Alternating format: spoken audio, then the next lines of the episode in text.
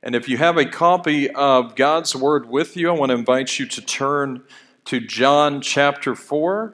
John chapter 4. John, of course, is the fourth book in the New Testament, the fourth gospel written by the Apostle John, one of Jesus' first disciples, and uh, has a lot about Christ's life and earthly ministry. And it's written so that we might believe that Jesus is the Christ. But we are continuing our series this morning called Who's Your One? Who's Your One? Thinking of one person in your life, one person that you know, maybe from work, maybe from your family, maybe a friend from somewhere else, who doesn't know Christ, who hasn't yet come to a personal relationship with God through Christ, who hasn't come to follow Jesus themselves. We all have at least one person like that in our lives that we can be thinking of and praying for. I hope you've done that and written the name of that person down and that you've been intentional to pray for them on a regular basis. That you've been intentional to try to find time to meet with them. That's something I'm going to try to do this week, Lord willing, with, with my one. Uh, but as we're looking through this series, we're looking at the way Jesus ministered to individual people during his earthly ministry. We're looking at these specific encounters where he went and ministered to a person one on one, and we're looking and seeing how that applies to us and how we can follow his example in ministering to others in order to tell them about who Jesus is. That's our goal, that's our desire is to, to be witnesses, to see other people come to a saving knowledge and a saving relationship with Jesus. And I'm calling our message today ministering to ones you wouldn't expect. Ministering to ones you wouldn't expect. Now, last week we looked at the first of uh, this series of encounters that Jesus has with individuals one on one. We looked at John chapter 3 and Jesus' encounter with a man named Nicodemus. And Nicodemus was a very, he, he represents the religious type of person, the person who has a knowledge of the Bible, who is moral, upstanding, respected in the community but still falls short of knowing who Jesus really is. Nicodemus was a Pharisee. That meant he was a religious leader in Roman Jewish times, in the time that Jesus was on the earth. He knew the Bible well, at least the Old Testament, knew it very well. Many of the Pharisees had, uh, if not the entire Old Testament, at least the first five books of the Bible memorized word for word. And he knew a thing or two about Jesus. He had seen Jesus' miracles and heard Jesus' teaching. Yet his knowledge of who Jesus is fell woefully short. He didn't understand. And that's a picture of perhaps how to minister to people we know who come from a church background but haven't truly come to know Christ. And they can sometimes be the hardest ones of all to minister to because they think they're all right. But what about people who are very different from us? What about people who don't share our values? What about people who come from a different culture, who come from a who have a different lifestyle, perhaps? Well, fortunately, Jesus ministered to people like that as well and shows us an example. And we're going to see that in John chapter 4. But before we read this morning, I want to pray for us one more time and just ask the Lord to focus us in on His word this morning. Let's pray. Heavenly Father, thank you so much for each man, woman, and child in here this morning. Thank you for your word. And Father, I pray that you would have mercy on me right now, Lord, and have mercy on everyone in this room as we look at it together. Father, let it be clear to us, God. Speak to us, open our minds, open our hearts to receive your word, Lord, to apply it, to live according to it. Let it change us, let it shape us to be more conformed to the image of your Son. We pray this in Jesus' name. Amen. Amen. So, as I said last week, we looked at the encounter Jesus had with Nicodemus. This week, we're going to see an encounter with a different sort of person. And that's right here for us in John chapter 4. So look with me this morning in God's Word at John chapter 4, and we're going to read all 42 verses. So here's what God's Word says to us this morning. Follow along with me if you can. It says, When Jesus learned that the Pharisees, and again, those were the religious leaders at the time Jesus was on the earth, some of the religious leaders in Judaism, uh, when Jesus learned that the Pharisees had heard he was making and baptizing more disciples than John, that is, John the Baptist, though Jesus himself was not baptizing, but his disciples were, he left Judea and went again to Galilee. Now, he was ministering in Judea, which was the southern region of what is today Israel. Galilee was the northern region. Galilee was where he was originally from. It says he had to travel through Samaria. Samaria was the middle region in what is modern day Israel today. So he had to travel through Samaria. So he came to the town of Samaria called Sychar, near the property that Jacob had given his son Joseph. Jacob's well was there, and Jesus, worn out from his journey, sat down at the well. It was about noon. So Jesus comes to this village in the Samaria region, and this village happens to contain a famous landmark, Jacob's well. Jacob, of course, was also known as Israel, for whom the nation of Israel was named. He had 12 sons from whom the 12 tribes of Israel descended. So this is where Jesus is. It's about noon. And it says in verse 7 A woman of Samaria came to draw water. Give me a drink, Jesus said to her, because his disciples had gone into the town to buy food. How is it that you, a Jew, ask for a drink from me, a Samaritan woman? She asked him.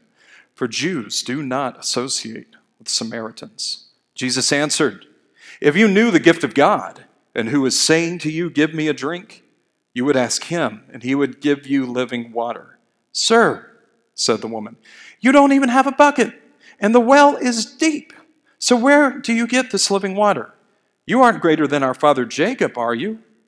He gave us the well and drank from it himself, as did his sons and livestock. Jesus said, Everyone who drinks from this water will get thirsty again. But whoever drinks from the water that I will give him will never get thirsty again. In fact, the water I will give him will become a well of water springing up in him for eternal life. Sir, the woman said to him, Give me this water so that I won't get thirsty and come here to draw water. Go, call your husband, he told her, and come back here. I don't have a husband, she answered. You have correctly said, I don't have a husband, Jesus said, for you've had five husbands, and the man you now have is not your husband. What you have said is true. Sir, the woman replied, I see that you are a prophet. Our fathers worshipped on this mountain, but you Jews say the place to worship is in Jerusalem. Jesus told her, Believe me, woman, an hour is coming when you will worship the Father neither on this mountain nor in Jerusalem. You Samaritans worship what you do not know. We worship what we do know, because salvation is from the Jews. But an hour is coming and is now here when the true worshippers will worship the Father in spirit and in truth. Yes, the Father wants such people to worship him. God is spirit, and those who worship him must worship in spirit and in truth. The woman said to him, I know that the Messiah is coming, who is called Christ. When he comes, he will explain everything to us. Jesus told her, I, the one speaking to you, am he. Just then his disciples arrived, and they were amazed that he was talking with a woman. Yet no one said, What do you want? or Why are you talking with her? Then the woman left her water jar, went into the town and told the people, Come, see a man who told me everything I ever did. Could this be the Messiah? They left the town and made their way to him. In the meantime, the disciples kept urging him, Rabbi, eat something. But he said, I have food to eat that you don't know about. But uh, and, and his disciples said to one another, Could someone have brought him something to eat? My food is to do the will of him who sent me and to finish his work, Jesus told them. Don't you say there are still four months and then comes the harvest? Listen to what I'm telling you. Open your eyes and look at the fields because they are ready for the harvest. The reaper is already receiving pay and gathering fruit for eternal life, so that the sower and reaper can rejoice together. For in the case of the saying is true one sows and another reaps. I sent you to reap for what you didn't labor for. Others have labored, and you have benefited from their labor. Now, many Samaritans from that town believed in him because of what the woman said when she testified, He told me everything I ever did. So when the Samaritans came to him, they asked him to stay with them, and he stayed for t- there two days. Many more believed because of what he said, and they told the woman, We no longer believe because of what you said, since we have heard for ourselves and know that this really is the Savior of the world. Thank you for reading with me through that story, but I need all of you to see this whole picture of how Jesus comes to this woman, a woman that most would not have expected him to talk with. Even the woman herself was very surprised that Jesus spoke to her, but then so much positive comes as a result. Now, what is it that we can glean from this encounter of how to minister to people? Because notice, this was not the typical person that people would have expected Jesus to minister to. This was not the kind of person people would have expected Jesus to associate with. Yet Jesus comes to her and changes her life. The thing we need to see first, there's two things, very simple. I want you to see Jesus' use of situations and methods, and then I want you to see Jesus' reasons and results. First, Jesus' use of situations and methods, and then his use of, of results and reasons. First, we see in the first part of the story his use of, of situations and methods, and we need to see the, the issues that set up this whole story. We see that Jesus is traveling.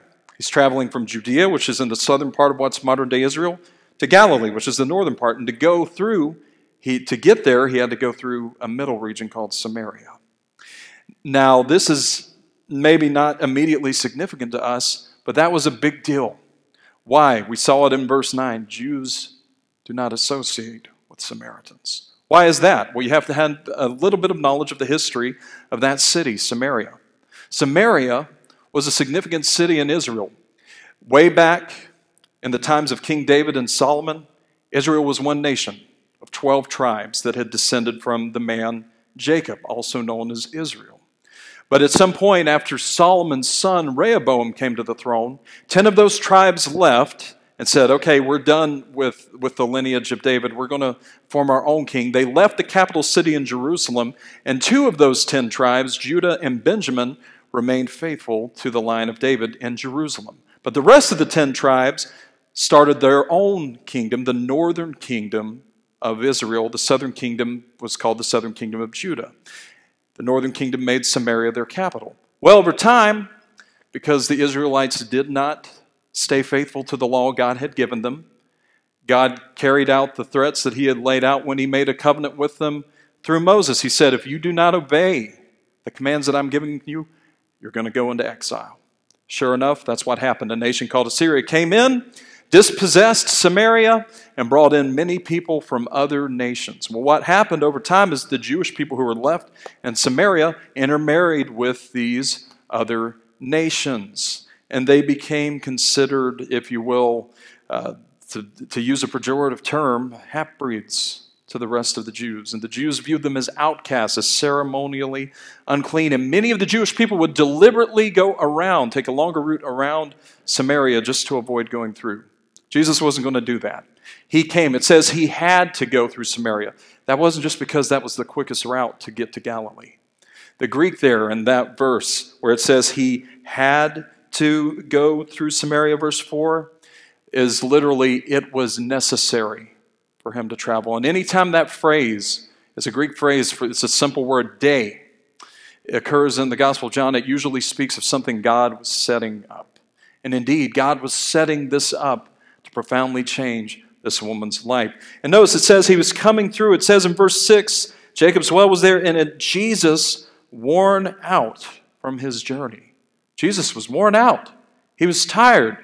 The Son of God, even though he was fully God, he was also fully man. We see his humanity on display here. He was tired. He was thirsty from all the walking. He was probably hungry too. And he comes to this well and he takes advantage of the common situation that's in front of him. He takes advantage of the common ground that he has with this woman. This woman, it says, comes up to draw water. It's about noon. Why would a woman come in the heat of the day to draw water? This was not the usual time of day that you would come to draw water. Most people would, would come either early in the morning or late at night when it was cooler. This woman was coming at noon because she knew nobody else would be there. And we'll find out why she wanted to avoid people after a bit. But for now, you just need to know that, that she was there by herself. Jesus was there by himself. His disciples had gone into town to, and, to buy food. So he says to her, Give me a drink. Give me a drink. That seems like a fair enough request. I mean, it, it, we just saw that Jesus is indeed tired, thirsty, and hungry. It's a reasonable request, right? But it shocks this woman. This woman is stunned. She says, How is it that you, how is it that you, a Jewish man, would ask me, a Samaritan woman, for water? Now we see the main reason for that in the second phrase there in verse 9, where John says, for Jews do not associate with Samaritans. Many Jewish people considered Samaritans to be ritually and ceremonially unclean, so that if they were to have contact with them, they would be defiled. And there was a lot of tension. There was so much tension historically between the Jews and Samaritans. There, there was a, almost a little skirmish between them, and Rome had to be called in to clean up the mess. So these were people who, who put uh, any, I mean, not to, not to in any way minimize racial tensions that have existed in our own country, but these would probably even exceed those. So, this is the, the kind of unexpectedness of this whole situation. No one would have expected Jesus to talk to this woman, much less a Samaritan woman. By the way, that was a simple fact, too. Men typically didn't talk to women one on one at this time in history, at least in public. But Jesus comes to this woman because he has something more important to share with her. He takes advantage of this common ground. They're right there at the well. There's a common situation right there in front of them. We have common ground every day that we see with, with lost people, people who are different from us. We may look at people who have different values, different experiences.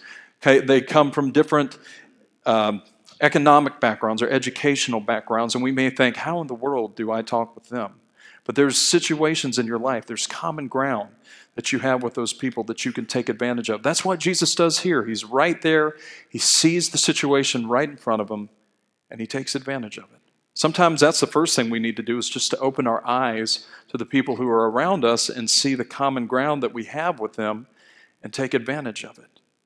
You need to lay down the stereotypes that you have and you need to see the opportunity that's in front of you. That's what Jesus does. And he speaks to her and he says, Hey, when she asks him the question, he's, he redirects the question and says, Hey, if you knew the gift of God and you knew who it was who was saying to you, Give me a drink, you would ask him and he would give you living water. And this perks her interest. Is this living water that Jesus speaks of? Well, we find out later in John chapter 7, verses 38 and 39 this is what Jesus says there. He says, The one who believes in me, as the scripture has said, will have streams of living water flow from deep within him. Verse 39. He said this about the Holy Spirit. He said this about the Spirit. Those who believed in Jesus were going to receive the Spirit, for the Spirit had not yet been given because Jesus had not yet been glorified. So it's speaking of the Holy Spirit, and indeed, that's something we find in the scriptures is that the Holy Spirit of God indwells those who have come to know Jesus as Lord and Savior. So he's talking about the Holy Spirit. But this woman is still confused. She, she says, Sir, you, you don't have a bucket. Where, where are you going to get this living water at? She's still thinking in physical terms. She's still thinking in, in terms of water she can actually physically drink whereas Jesus is talking about something spiritual. Now, let's stop for a second here and state something that we sometimes overlook, and that's this. This woman, Jesus was a complete stranger to this woman. This woman had no prior knowledge of who Jesus was, what he had done. He had, she had not heard of miracles he had performed or of his teaching. He was quite literally a perfect stranger to her. Get it because Jesus is perfect and he was a stranger?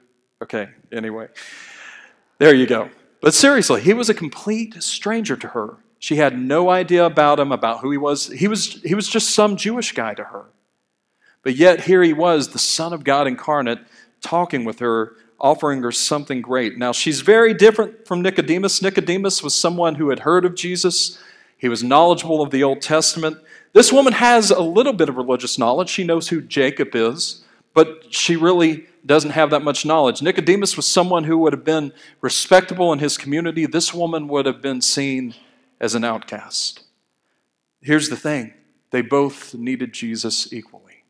All types of people, whether they're morally respectable, whether they're not so respectable, whether they see eye to eye with us politically, or whether they couldn't be more politically opposed to us. If they haven't come to know Jesus as Lord and Savior, that's what they need. They need Christ, and it's up to us to take advantage of opportunities to show them. And that's what Jesus begins to do. He begins to, to pique her interest, telling her about this living water. He takes advantage of the common ground he has with her. He also does this he confronts her brokenness with openness. He confronts her brokenness with openness. He says, he says, verse 17, verse 16, go, call your husband, he told her, and come back here. Now, only Jesus could have known what he was doing. We are not always given intimate knowledge of people we're talking to, right? Now, Jesus knows a thing or two about this woman. He knows about her life. She says, I don't have a husband. And Jesus hits her kind of with a spiritual gut punch. That's right, because you've had five husbands. The man you're living with now isn't your husband. Now, we might look at that and think, wow, that's a kind of a blunt thing to say, and it, and it was. But he wasn't doing so with belligerence. He wasn't doing this to be mean. He was doing this to, to be honest and for her to be honest with herself about her life situation and to, to really expose her need for what he was giving her. There are times, now you don't need to lead off with that when you're talking to your friends, okay, about Jesus. That's probably, you don't need to go out saying, hey, you, I know where you were last night, I know what you were doing. I've followed your social media and I know what you're looking at on the internet. That's probably not the most effective way, but as you're talking to somebody, pray for this because we're not, we're not granted this kind of knowledge inherently like Jesus had. Jesus inherently had this knowledge, okay? He was omniscient. We're not omniscient. But you can pray for insight into the lives of people you're talking to. And sometimes God, you might be surprised at the things God would put on your heart to, to share and talk about and raise issues with those who you're talking about. It's not that we never need to confront brokenness in the lives of our friends and family. Sometimes we do need to bring that to their attention. We need to do so like Jesus does here, not the, to be mean, but just to, to highlight the issues in order to, to point out their need for Christ.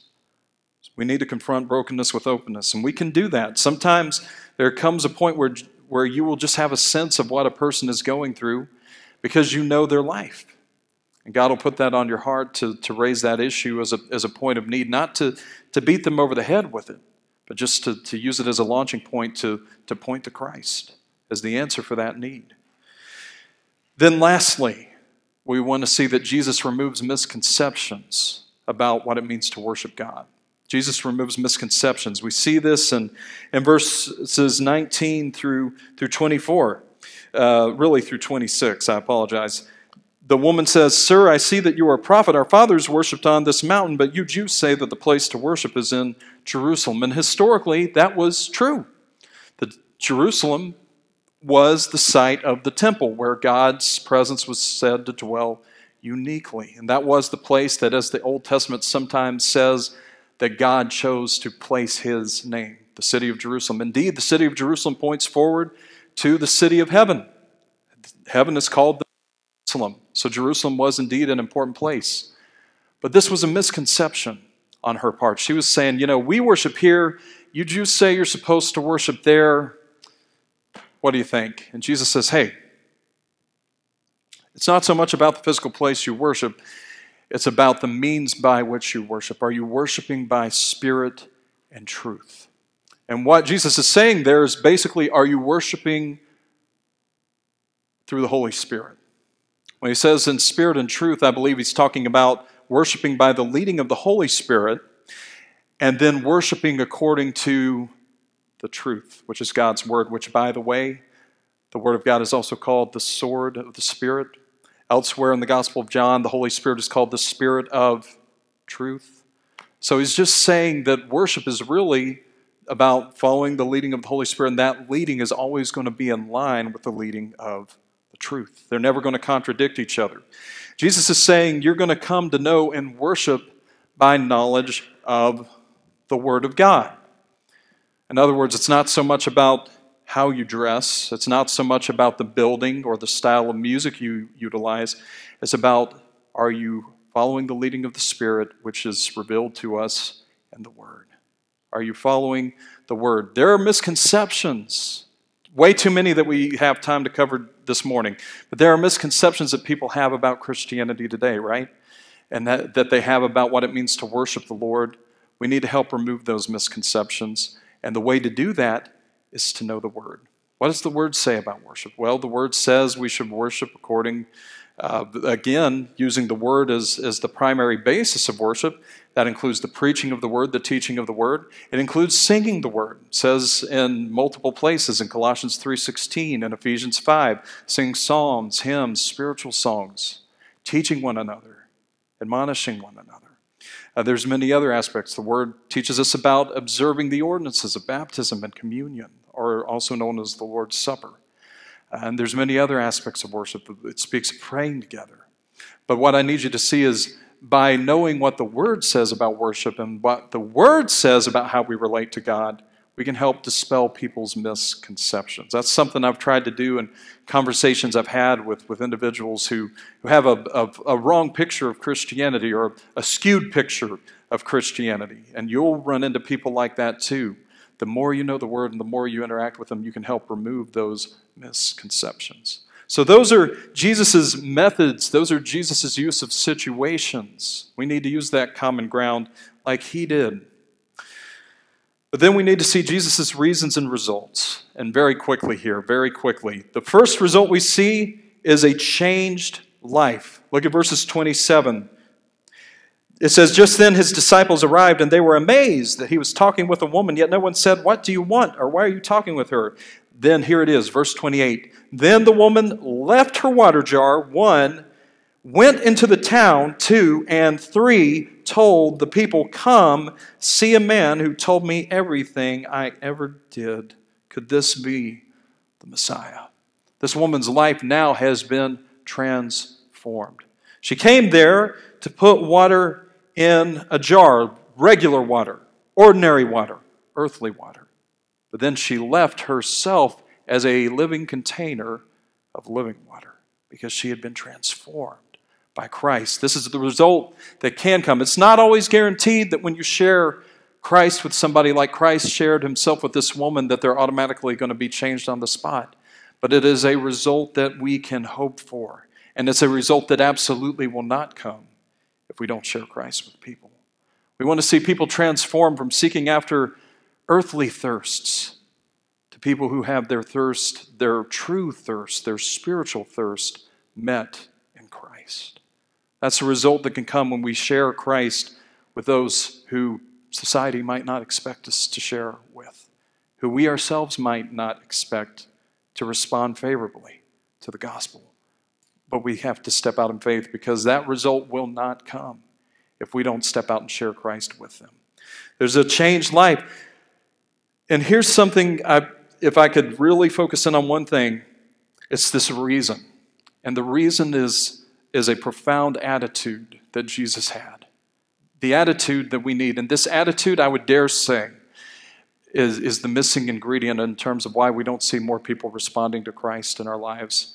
It's the attitude that Jesus displays in verse 34, but I want to lead into it with the context. It says, In the meantime, the disciples kept urging him, Rabbi, eat something. Remember, Jesus was exhausted, he was worn out. He needed to eat something. But what does he say? He said, I have food to eat that you don't know about. The disciples thought, um, somebody bring him some food? I mean, again, they're still they're thinking in terms of the physical. They're thinking, I guess Jesus already ate something. And then he tells them, No, you guys are missing the point. My food is to do the will of Him who sent me and to finish His work. That's Jesus' attitude. His attitude was that doing the will of the Father, doing the will, finishing His work, was like food. Food to Him. And the context makes this statement all the more powerful because remember, Jesus would have wanted food. He wanted water. He asked the woman for water because he was thirsty. He probably would have wanted food in that moment. His disciples, remember, had just bought food.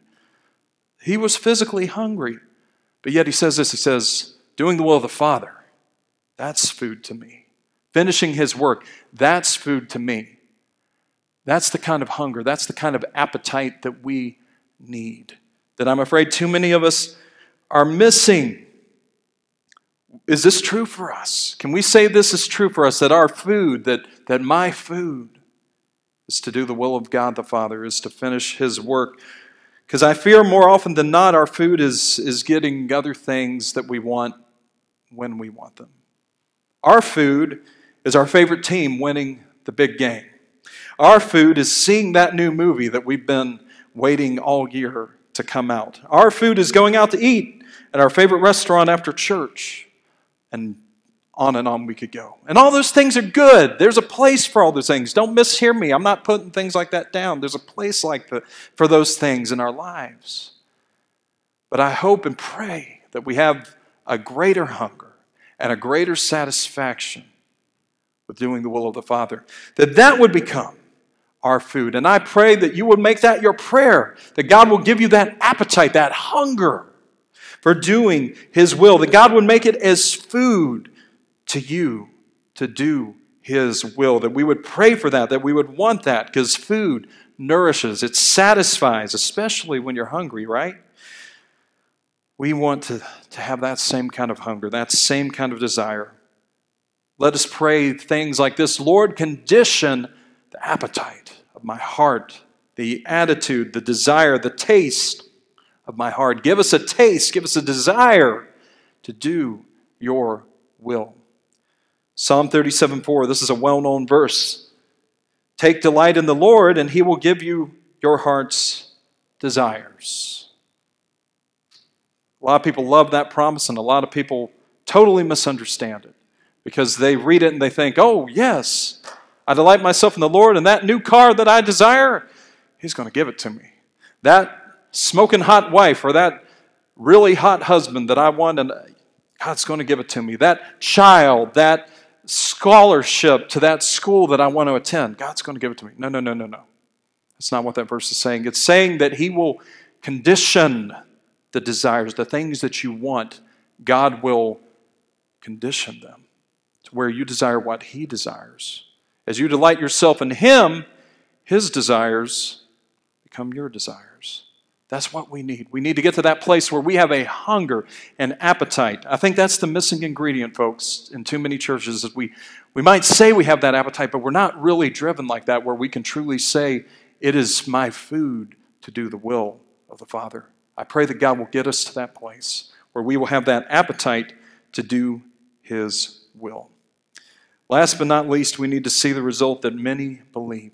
Many believe. It says in verse 39 Now many Samaritans from that town believed in him because of what the woman said when she testified, He told me everything I ever did. So when the Samaritans came to him, they asked him to stay with them, and he stayed there two days. Verse 41 Many more believed because of what he said. So many more come and hear what Jesus said. It says many believed just by hearing what the woman said about Jesus. And then says, Many more believed when they heard what he said. They said, We no longer believe because of what you said, speaking of the woman, since we have heard for ourselves and know that this really is the Savior of the world. That's what people need to come to know too. And that's a result that can happen. But I don't believe it's going to happen apart from having that appetite. We, as a people of God, because God could save whoever He wanted to by any means He wanted to, but guess what means He's decided and and his plan. Us as his followers. The church is his plan. There is no plan B. There is only one plan the local church expanding the kingdom by making disciples in all the world, telling people about the good news of who Jesus is and what he's done. I believe we need to come to a place where we have that hunger, where we have that appetite for doing his will, and that we long to see those results or we're not afraid to engage people who may be very different. This woman, again, was, a, was the polar opposite. It was probably the last person that most people who knew Jesus would have expected him to talk to, would have expected to respond favorably. But notice that she does. Her life has changed. She becomes not only a, a, a Christ follower, but she tells other people, and they come to Christ too. That result won't happen if we're unwilling to share if we're afraid to share. And sometimes I think we're afraid to share because we haven't got that appetite yet. So as our praise band comes up, I want to invite you to respond in a few ways. If you're here and you've never come to that place where you've experienced Christ coming into your life, where you've come to know Him as Lord and Savior, I want to invite you to trust Him today. If you don't know where you stand, if you've never come to a point where you've trusted in Jesus and you've believed in his work, his perfect life, his death on the cross for your sins, and his resurrection from the dead, I want to invite you to just come and, and ask him to be Lord of your life today. Uh, just praying a prayer, that does not save you. Walking an aisle doesn't save you. But we are called to call on the Lord. The scriptures say to call on the Lord. If you call on the Lord, you will be saved. I want to invite you to call on him to call on him to be your Lord, to be your Savior, to surrender to him this morning. Now, if you're here and you've already done that, you say, I'm saved. I've come to know Jesus. He has saved me. He's delivered me from sin. He's, he's transferred me from the world to the kingdom.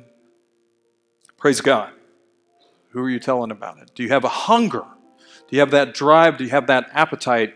I'd like to invite you to just come and pray for that appetite this morning, for God to give you that hunger, that desire, that drive to see people saved, to see people come to know God, to, to do the will of the Father in your life, to finish His work. Because God's left us on this earth to finish His work. Pray for that drive, pray for that desire. Maybe that person that you've been praying for is still on your heart. You haven't had a chance to talk with them yet, and you just want to come pray for them. Whatever the Lord might be leading you to do, I want to invite you to stand at this time. You can respond right where you're standing. You can just sing this song as a prayer Jesus, keep me near the cross. What a, uh, an, an, appropriate response uh, this morning. But if you want to come forward and pray, you can do that as well. But let's not leave the same way we came in this morning. Let's seek the Lord. Let's respond to His truth together this morning.